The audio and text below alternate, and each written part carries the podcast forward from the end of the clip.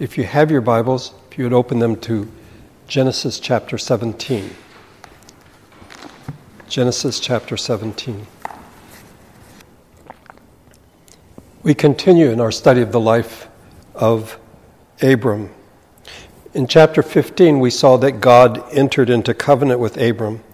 Now in chapter seventeen, the covenant is confirmed and sealed. What we find are actually two stages, two steps, two sides of the same coin, if you wish, of the same transaction. In chapter fifteen, we find the pattern of grace and answering faith. Now in chapter seventeen, we find the implications of that covenant. In chapter fifteen, nothing was required of Abraham but to believe. And he did believe, and it was credited to him as righteousness. But now, in chapter seventeen, something is required of him.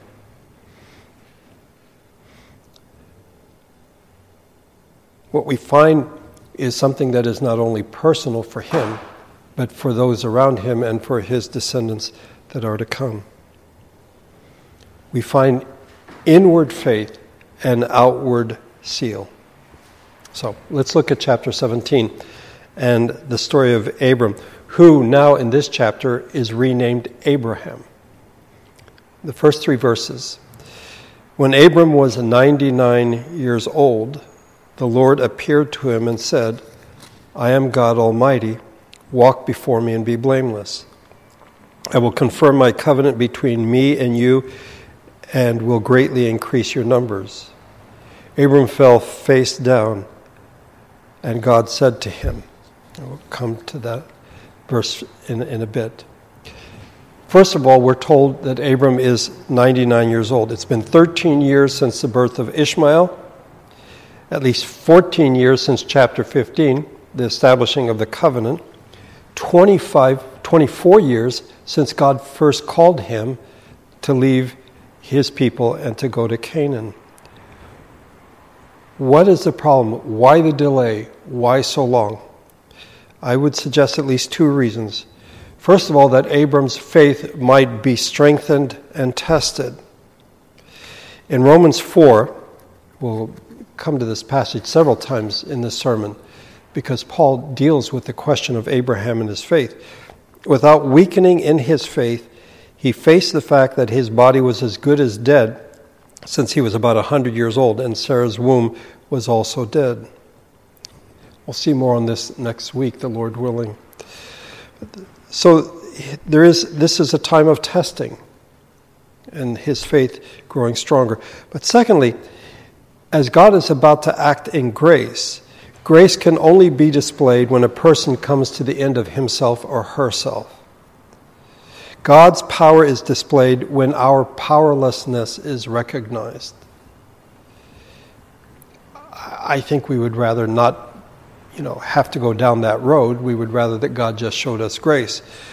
But God's opportunity to act in our life comes when we come to the end of ourselves, when we realize, I can't do it, not in my own strength. The impossibility of God's promise coming true seemed to be the case when Abram was seventy-five. Now he's ninety-nine. It seems even more impossible.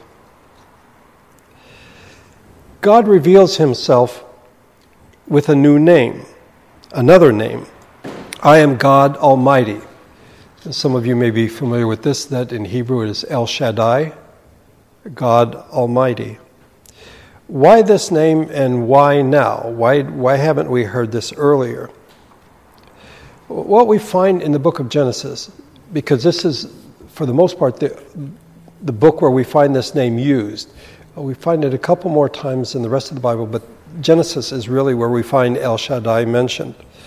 It always seems to be in situations when God's servants are hard-pressed, when they are in trouble, they are in need of reassurance.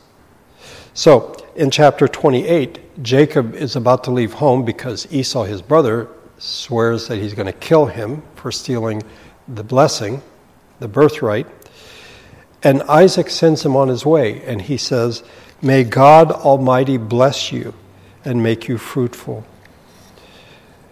In chapter thirty-five, he's gone. He's now come back home to Canaan, to Bethel in particular, and God said to him, I am God Almighty, be fruitful and increase in number. In chapter forty-three, uh, Jacob sends his sons to Egypt for the second time. It's a famine, and now they have to go back, but they have to take Benjamin. And Benjamin and Joseph are brothers. Joseph is, they think, is dead, and their mother, Rachel, was Jacob's favorite wife, and he didn't want to let them go, or let Benjamin go with him. He said, and may God Almighty grant you mercy before the man, so that he will let your other brother, that's Simeon, and Benjamin come back with you. And then finally in chapter forty-nine, when he blessed the two sons of Joseph, Ephraim and Manasseh, Jacob said to Joseph, God Almighty appeared to me at Luz in the land of Canaan. Luz is also known as Bethel. Because God is able, he is God Almighty. He is able and willing to grant a covenant relationship. And he says, I will confirm my covenant between me and you. You will greatly increase in your numbers. What about the command? And in this In this prelude, this was the one part I think that really sort of got my attention. Um, Walk before me and be blameless. Yeah. The first part, walk before me. I think one of the most difficult things if you learn another language are the prepositions. In fact, you can usually tell if someone's not a native speaker because they mess up on the prepositions. I, I don't know why that is, but prepositions always seem to throw us. And the idea of a, a believer walking and the relationship to God is found with four different prepositions in the Bible. Here it is walk before me. Then we also hear that we are to walk after the Lord. The Israelites are told that they are to walk after the Lord. Then we are to walk with the Lord. Enoch and Noah are said to have walked with God. And then finally, we are to walk in him. This is what we find in the New Testament epistles, uh, Colossians chapter two in particular, that we walk in Christ. It has been suggested that each of these prepositions describes a different relationship between the believer and God. We walk in him because we are members of the body of Christ. We walk with him as friends. We walk after him as servants. The servant comes behind. But here, Abram is told that he is to walk before him. What does that mean? Well, if you think about it, when a child is learning to walk, the parent or the adult usually walks behind to, to make sure they don't fall, or if they do, they don't hurt themselves too severely. And so the sense is here, Abram, uh, you're a child, and you're learning to walk by faith, and walk before me. I'll, I'll be right behind you. I am God Almighty. I will take care of you, but you walk before me. There are times, I think, when we would prefer that God went ahead and we would follow in his steps, and there are times for that. But there are also times when we walk ahead in faith, maybe into darkness, into a fog, but God Almighty is right behind us. But what about the be blameless? Walk before me and be blameless. By the way, if you, Noah is said to have been blameless. And the question may come up, okay, the law has not yet been given, the commandments haven't been given. How do you know if you're doing what is right or if you're doing something that is wrong? Um, How do you know that you're being blameless? Uh, a simple answer for me is, I don't know. Um, there is much that the Scripture doesn't tell us. Uh, it tells us what we need to know. It doesn't tell us everything we want to know. Okay, but what we do know is that Abraham is to walk. God is behind him, and he's to walk on the right path. And God will be there, I think, to correct him if, in fact, he does something that he shouldn't. And Abram's response reflects this. What is his response? He fell face down What we find here is humility. He is overwhelmed at God's grace. It's been thirteen years since Ishmael was born. Has God appeared to him at all during that time? We don't know. We don't know. Is Abram afraid that because of his unbelief and sleeping with Hagar to produce an heir, that God's like, okay, that's it, I'm done with you? But God appears to him and says, I am El Shaddai, I am God Almighty. Walk before me and be blameless. God has not turned his back on Abram. So now the promises. If you look at verses four through eight, uh, verse number three ends with uh, God said to him, verse four, as for me, this is my covenant with you. You will be the father of many nations. No longer will you be called Abram. Your name will be Abraham. For I have made you a father of many nations. And I will make you very fruitful. I will make nations of you, and kings will come from you. I will establish my covenant as an everlasting covenant between me and you and your descendants, and after you for the generations to come, to be your God and the God of your descendants after you. The whole land of Canaan, where you are now an alien, I will give as an everlasting possession to you and your descendants after you, and I will be their God. We have the covenant and the promises here. In chapter twelve, which is the beginning of the story of Abram, we have five I wills of what God will do. Now the covenant is fleshed out. The promises are, I think, made more clear. And they basically boil down to this: you will be the father of many nations. In the same way that God now revealed himself with a new name, El Shaddai, Abram's name is now changed to Abraham. Abram means exalted father. Not a bad name. But Abraham means father of a multitude. Not only an exalted father, but a father of a multitude. God is revealed in a new light. I am God Almighty. Now Abraham is seen in a new light. He's given the name Abraham. Just a, one thing. I have made you a father of many nations. Well, at this point, he's only had Ishmael. I think it is pointing ahead to what will happen. For God, it is an accomplished fact. I have made you a father of many nations. And then you have the I will promises. I will make you very fruitful. I will make nations of you, and kings will come from you. I will establish my covenant as an everlasting covenant between me and you and your descendants. I will give you an everlasting possession, as an everlasting possession to you and your descendants after you, the whole land of Canaan, where you're now an alien. And lastly, and I think this is the crux of the matter, I will be their God. Very fruitful, nations and kings. We'll come to this later. I hope it doesn't throw things, but Ishmael is his first son. And then, as we will see, the Lord willing, in the weeks to come, he has Isaac, the son of promise.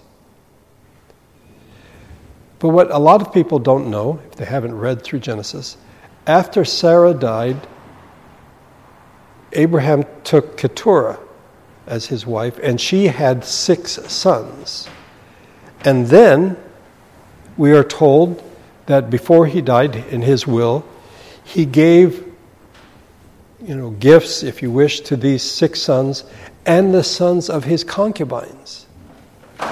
So apparently Abraham was a very fruitful guy, okay? But Isaac is the child of promise. And this promise here of nations and kings, I think, speaks of Isaac and not of the sons that he will have uh, through Keturah and his concubines.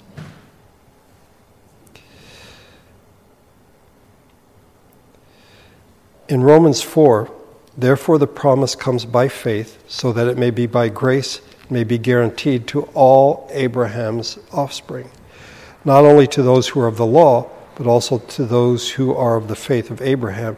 He is the father of us all. This is what Paul tells us.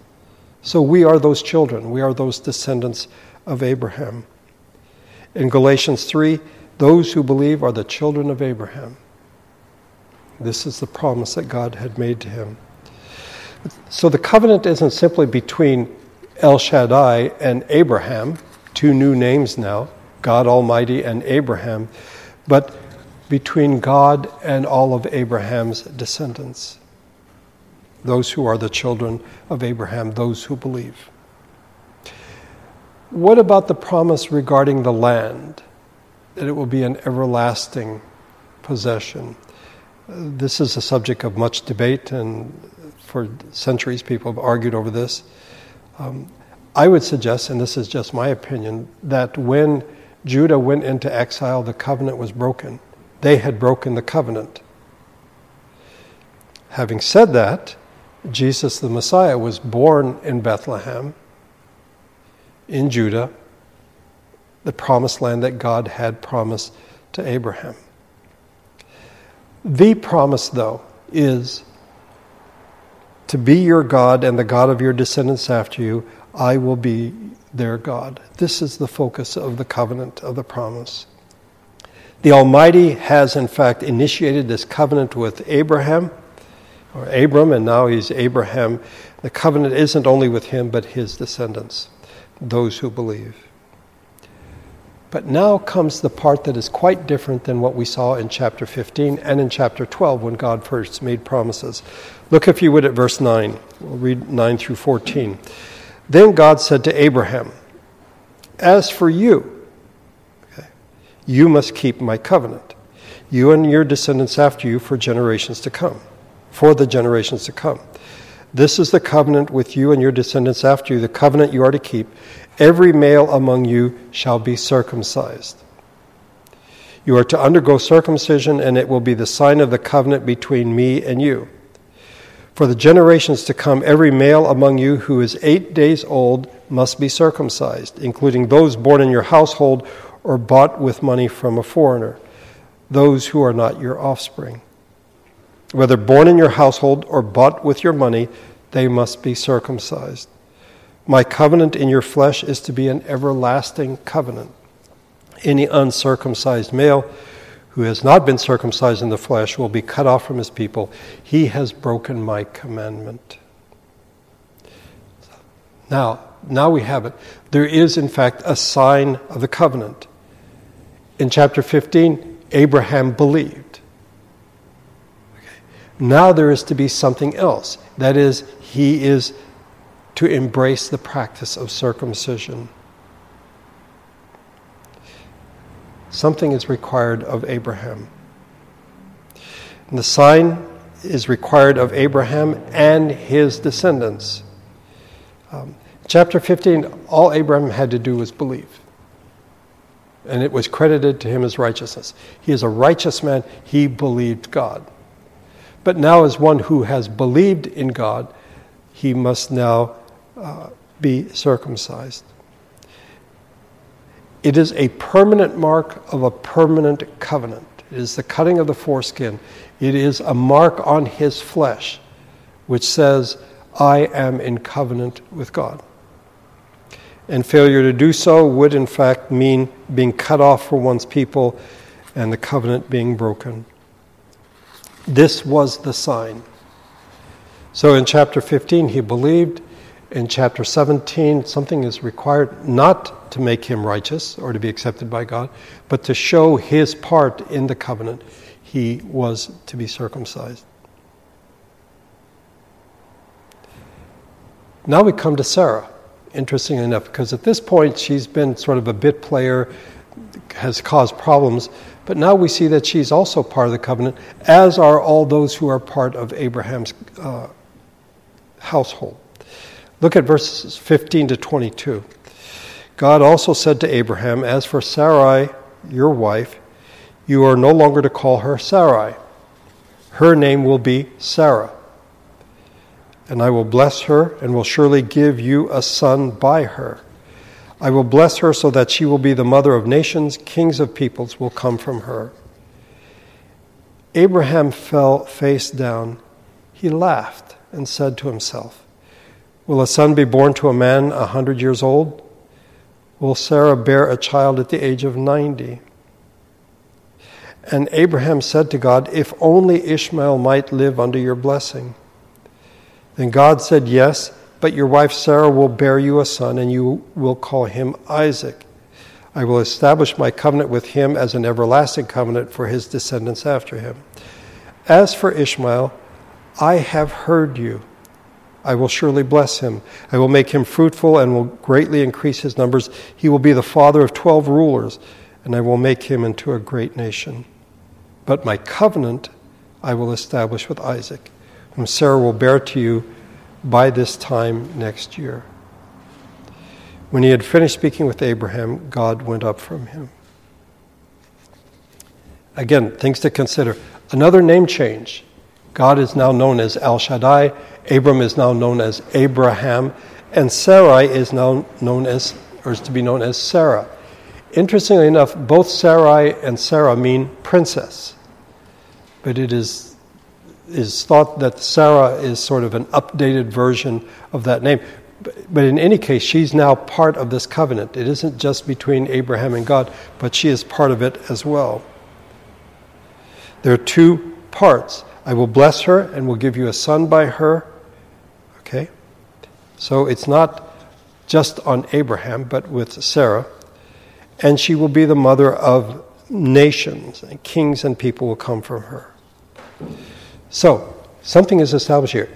Ishmael, nothing against Ishmael, but he is not the child of promise. He is not the child that God promised. Okay? It because up to this point we say, well, wait a minute, Abram, it's you know from his flesh that this child came. Well, now we see it's not only from his body, from but from Sarah's body that he in fact would bring a son, a son that they would name Isaac. It's not all on Abraham.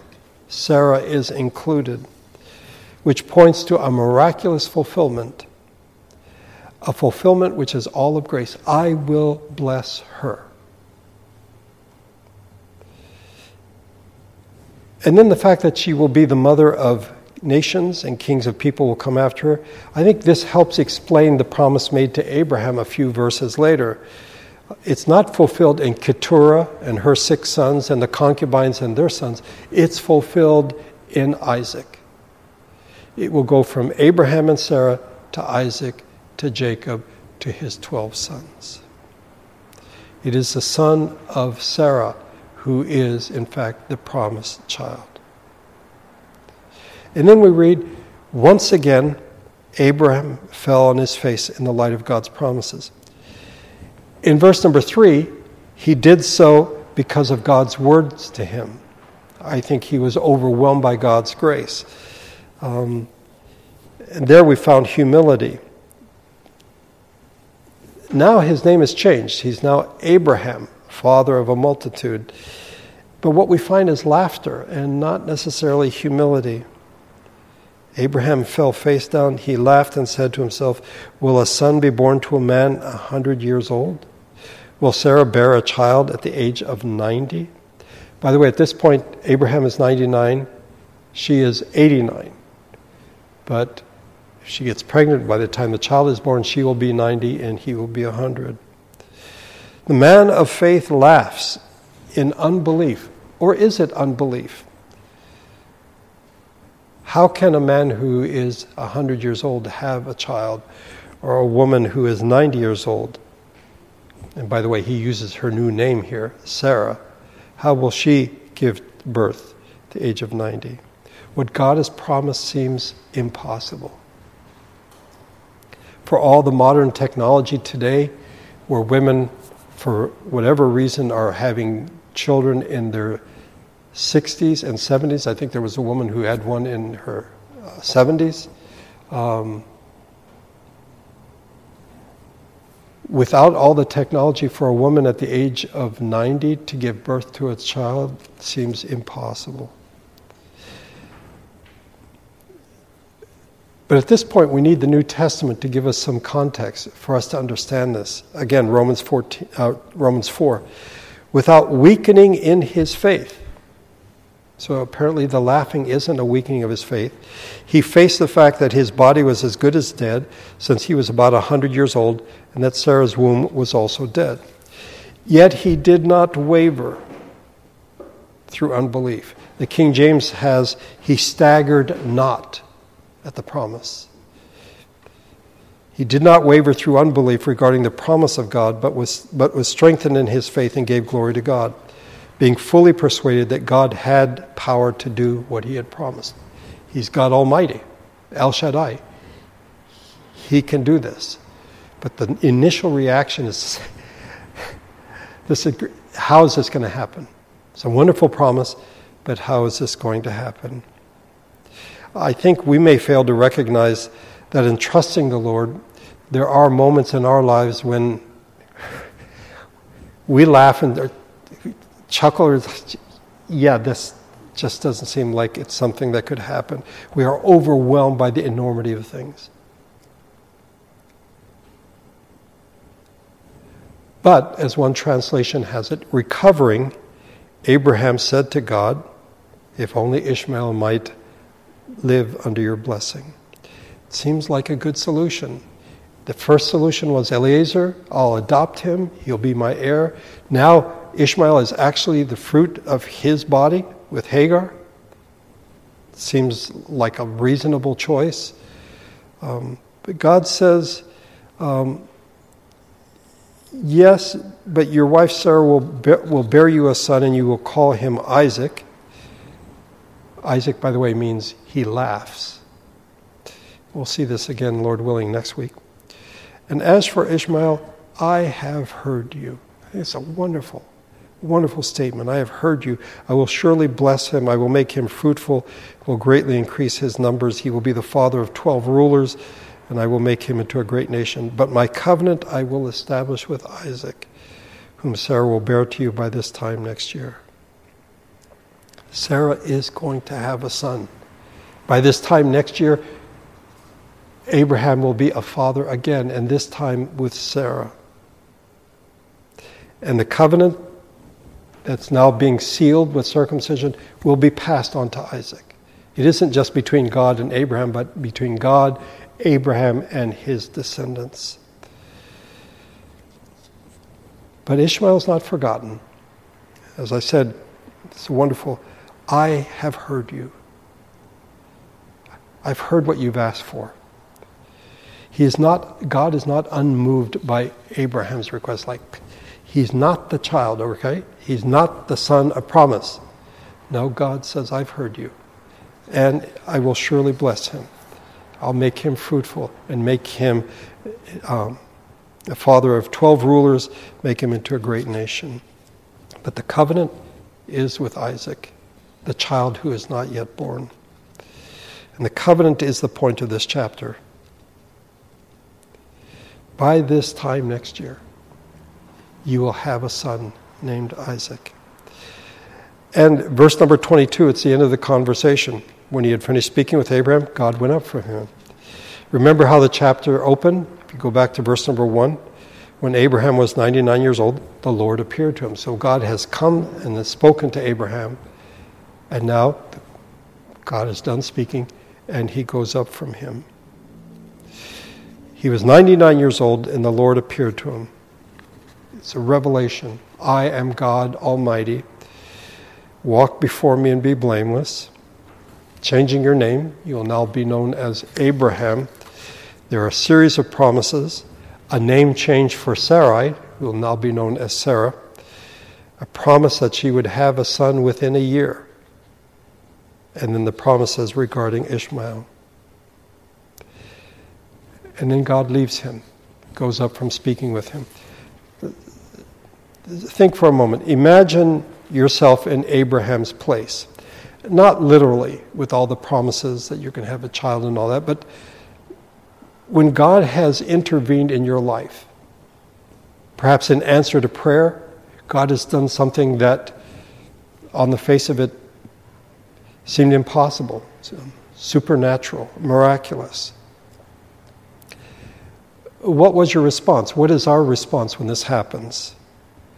Do we tell everyone we know what has happened? Uh, Do we do a podcast so people find out about it? Do we write a book? Do we go on T V to be interviewed? I'm reminded, and bear with me, but my favorite story in the Gospels. Um, we went through this when we went through the Gospel of Mark. A man with leprosy came to him, to Jesus, and begged him on his knees, "If you are willing, you can make me clean." Filled with compassion, Jesus reached out his hand and touched the man. "I am willing," he said, "be clean." Immediately the leprosy left him and he was cured. Jesus sent him away at once with a strong warning. A strong warning. "See that you don't tell this to anyone, but go show yourself to the priest and offer the sacrifices that Moses commanded for your cleansing as a testimony to them." Instead, he went out and began to talk freely, spreading the news. As a result, Jesus could no longer enter a town openly, but stayed outside in lonely places. Yet the people still came to him from everywhere. And I mentioned when we went through this uh, years ago, more than forty years ago, when I first began to go verse by verse in my preaching, I started with Mark, and I said in my sermon that this man was wrong in what he did. He was given a strong warning, don't do... Go to the priest, be a testimony to them. And instead, the man goes and he blabs and he tells everyone. And someone who had been visiting our church at that point spoke to me afterwards and was quite upset with me. She said, "No, he did the right thing. Aren't we supposed to tell people what God has done for us?" Well, in this instance, the man was given a warning, a strong warning not to do so. Leviticus fourteen tells us if you have leprosy and you're cured of leprosy, there are certain things you're supposed to do. This is what this man was supposed to do, and he didn't do it. What does Abraham do? He's got a huge household. He's got a lot of possessions, got a lot of neighbors. Does he go out and, and blow a horn and say, "Listen, people, I've got to tell you some wonderful news"? No. Look, if you would, at verse number twenty-three. "On that very day, Abraham took his son Ishmael and all those born in his household or bought with his money, every male in his household, and circumcised them as God told him. Abraham was ninety-nine years old when he was circumcised, and his son Ishmael was thirteen. Abraham and his son Ishmael were both circumcised on that same day, and every male in Abraham's household, including those born in his household or bought from a foreigner, was circumcised by him." Abraham acts immediately on that very day. I mean, wouldn't you be tempted to say, let me just sort of bask here in the, you know, the afterglow of being in the presence of God, of God speaking to me? Or, I wonder if he's really serious about that, if he really wants me to do that.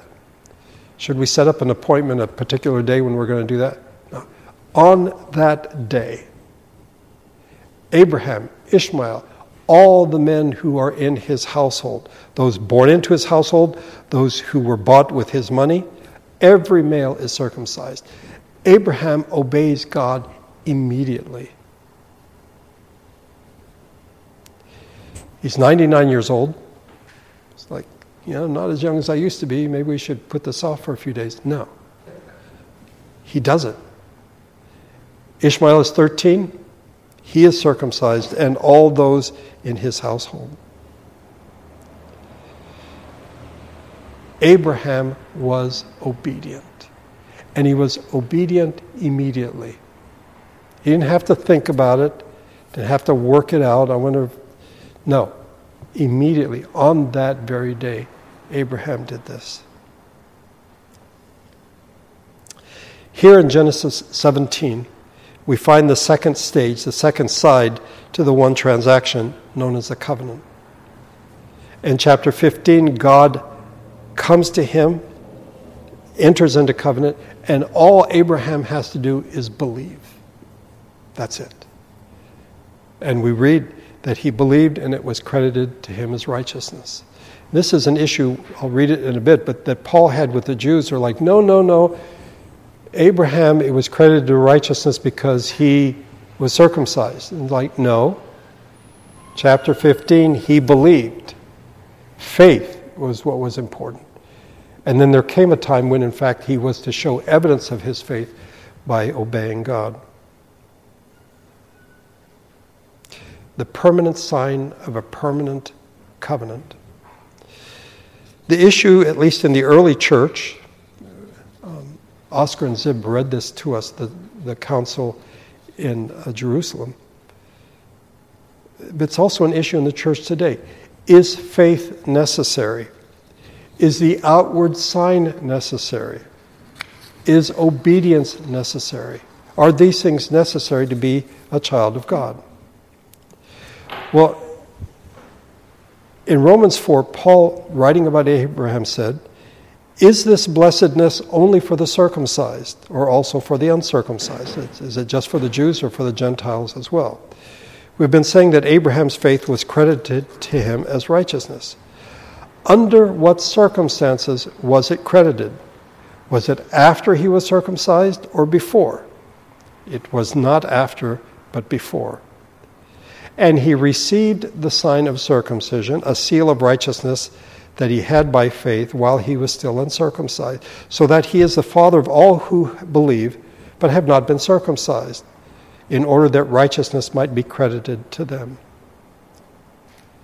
So, faith is what is important. He believed God.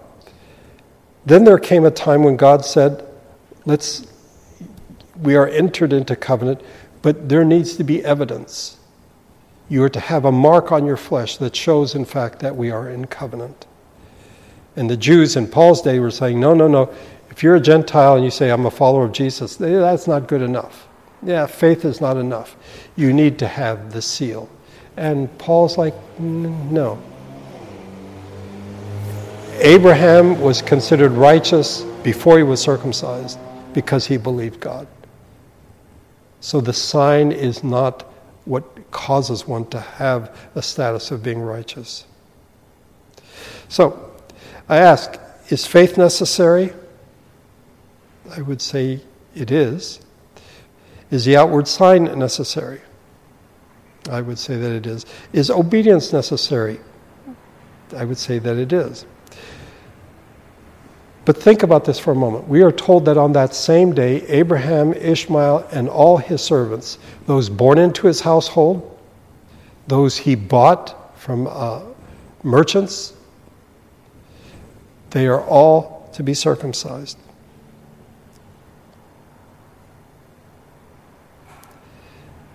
Hmm. Did those servants believe?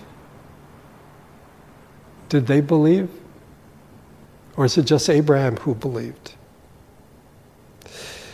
Two things come to mind. First of all, this is all about the covenant that will ultimately lead to the Messiah. That's what this is all about. Abraham, Isaac, Jacob, his twelve sons. Okay? And so through the rest of the Old Testament until we come to the New Testament and the birth of Jesus. But in this story, Abraham is the only Hebrew. All the rest are foreigners. Ishmael is the son of an Egyptian woman. All the rest come from different ethnic groups. Yet they were all circumcised. One writer put it this way. For Abraham, it, that is circumcision, sealed an old transaction. Chapter fifteen. For others, it was a sudden introduction into a bond with God. And each other. So they're not only a relationship with God, but now they are of the circumcision. They've all been circumcised, whose implication, implications must now be grasped and lived out. In the sense that Pentecost was the birthday of the church, the day of Pentecost, this, the day of circumcision, was the birthday of the church of the Old Testament. You remember that Abraham is told that he will be the father of many nations. And we're told in the New Testament that he is the father of those who believe. So on the day that they are all circumcised, in a sense they all enter into covenant. It's only Abraham and Isaac that the covenant that will lead to the Messiah. But all these others come into relationship and I'm going to go ahead to chapter twenty-four. Isaac is born. Sarah has died. Isaac is still not married. He's forty years old. And so Abraham calls his chief servant, the chief servant of his household, and says, I want you to find a wife for Isaac. Go back to my people and find a wife for Isaac. We'll get to this in several weeks, the Lord willing. But at a certain point in the story, this is Genesis twenty-four, he, that is the servant, had the camels kneel down near the well outside the town. It was toward evening, the time the women go out to draw water. Then he prayed, O Lord God of my master Abraham, give me success today and show kindness to my master Abraham. See, I am standing beside this spring, and the daughters of the townspeople are coming out to draw water. May it be that when I say to a girl, please let down your jar, that I may have a drink, and she says, drink, and I'll water your camels too, let her be the one you have chosen for your servant Isaac. By this I will know that you have shown kindness to my master. I would argue that for this man, and perhaps for the rest of the household, the sign came before faith. Because at this point, he is praying to God, the God of his master. Later on in the same chapter, then the man bowed down and worshiped the Lord, saying, Praise be to the Lord, the God of my master Abraham, who has not abandoned his kindness and faithfulness to my master. As for me, the Lord has led me on the journey to the house of my master's relatives. I would suggest to you that this man was, in fact, one of those circumcised on that day, and we see that he prayed to God. Faith is important. The sign is important. The order may not always be what we want, but Abraham believed, and then there was a sign, and the sign is given to his household, and then apparently his household believed as well. It's really a remarkable story. But remember, it's about Abraham, Sarah, and Isaac. And again, the Lord willing, we will continue this next week in chapter eighteen. Let's pray together.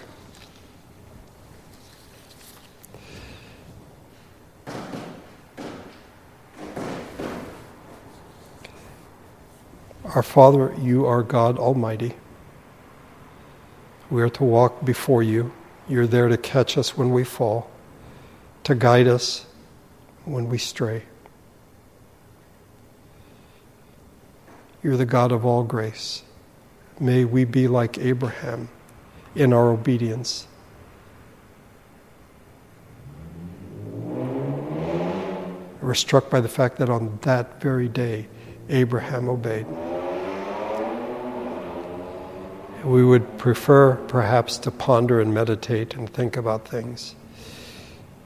But you have told us that we are to love the Lord our God, to love our neighbors ourselves. We don't need to think about this. We are to do it.